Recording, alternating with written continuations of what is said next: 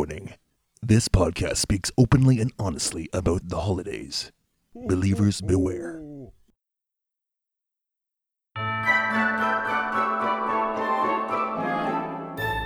Hello, everyone, and welcome to Popular Podagogy's Holiday Special, brought to you by the Faculty of Education at Queen's University. I'm your host, producer Josh. Nathan will be back with us in the new year. Well, we thought it'd be kind of fun to do something different for this podcast and have some staff and faculty members tell us some of their funny classroom stories. I won't talk too much, so just sit back and enjoy.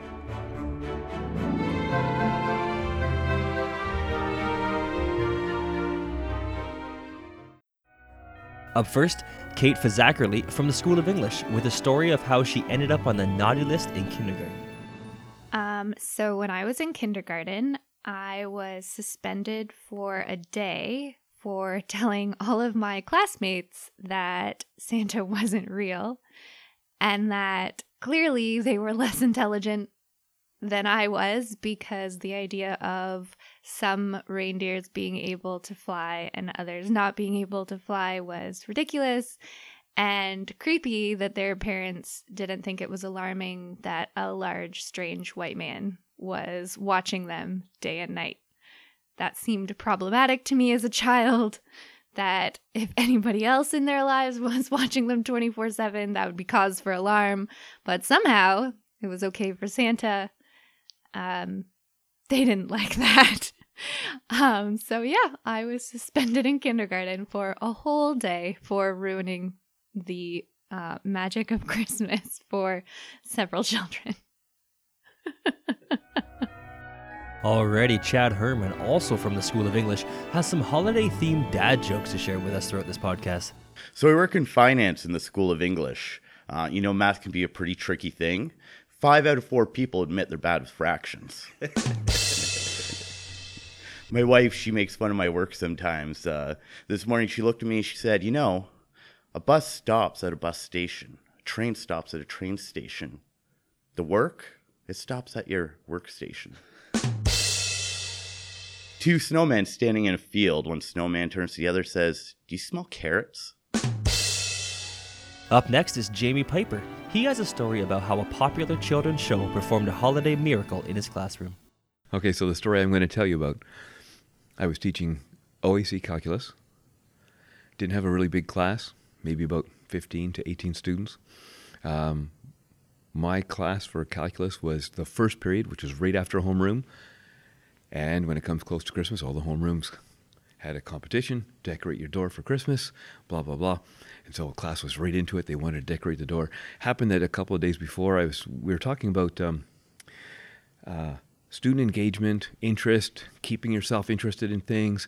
And I said, well, it's sort of like uh, uh, the TV shows like Mr. Dressup and uh, uh, Mr. Rogers and Sesame Street and Teletubbies. They were all designed to keep the kids' interest uh, for a long period of time.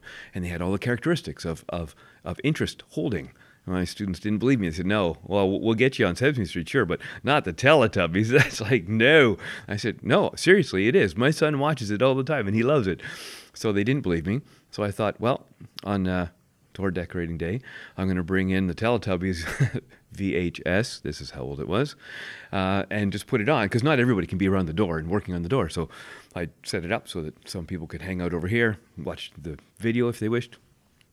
So we were all working on the door, and I put the the video on. And after about five minutes, um, half the room got incredibly quiet, and I was wondering what was going on. Um, all the girls were here helping me with the door, and all the guys were sitting over watching the Teletubbies, but they were dead silent. They were eyes glued to the TV, chins in their hands, their mouths are open. I think some of them might have even been drooling. Probably not, but it sure looked like they could have been. And the girls and I just sat and or stood and, and watched them watch the Teletubbies for oh about a good two minutes. they still and now the whole room is quiet, and the guys still didn't respond. The power of quality children's programming. Teletubbies at Christmas apparently.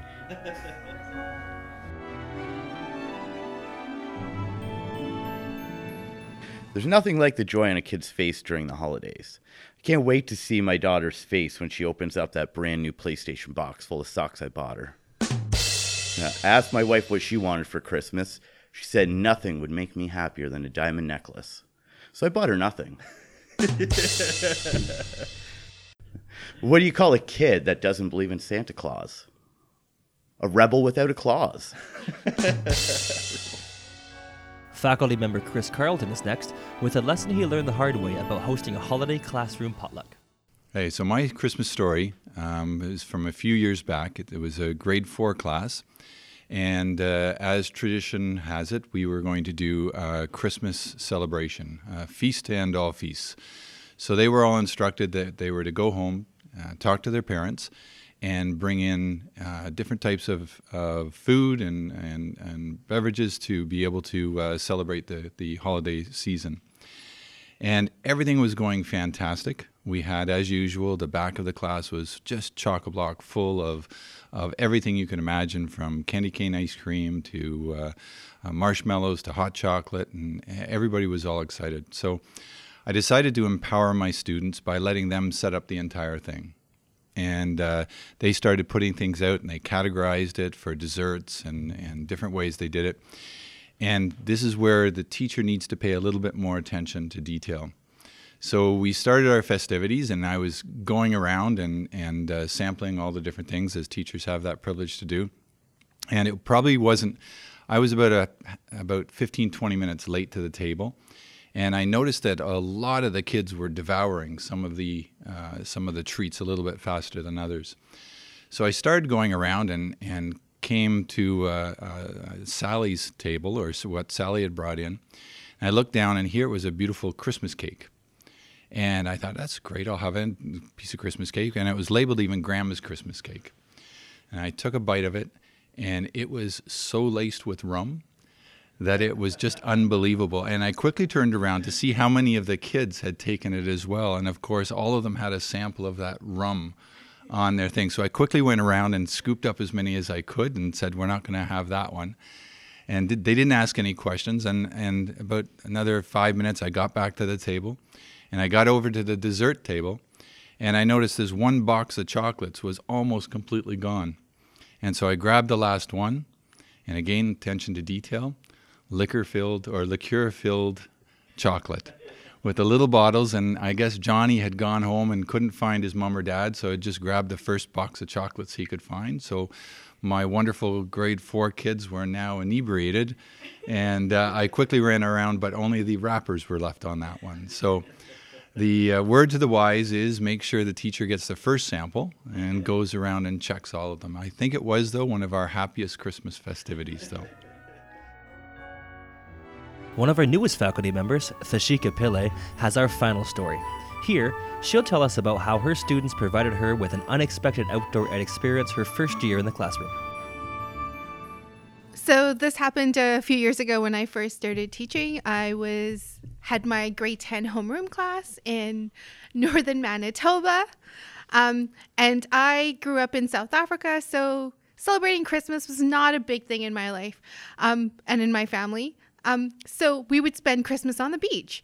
So in northern Manitoba, it was snowing and there was snow everywhere. And my students, my 15 year old students, convinced me that what they did every single year is actually go out into the forest and cut down a Christmas tree. and so I just, I was like, this can't be a thing. I just remembered my law class from being in school, and our law class would tell us that letting a group of 15 year olds with a chainsaw with someone who did not know how to use one would probably not be a good idea. so I went and asked the principal if this was okay, assuming she would say no, and that would be my out. But no, she said yes. and then I went to the custodian and I asked him if he had a chainsaw and, and if we could borrow it, and he said yes. and so off I went, this very inexperienced new teacher who had never really used who had never used a chainsaw before. Uh, with a group of 15 year olds. There was about maybe 12 of us all together. Every single one of my students was on time that morning, by the way. I just have to tell you that.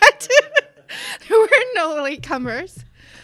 And off we went into the forest behind the school to cut down our Christmas tree. My only job in this whole endeavor was literally just to be there, I think, in case something went wrong, because I had no idea what I was doing. But these incredible group of students just, they took over they were inspiring. They told me what to do, they told me where to stand and where not to stand. and they proceeded to cut down a tree. And then we carried it back to our class and put it up. And in that entire endeavor, I was the student because they had all done this before multiple times. and yet I was the one supposedly looking after them. but I would say that it was it was my best Christmas experience. And I think for them it was probably their oh my god, our teacher has no idea what she's doing. but it all worked out in the end. there was no chop fingers or anything else. So yay plus.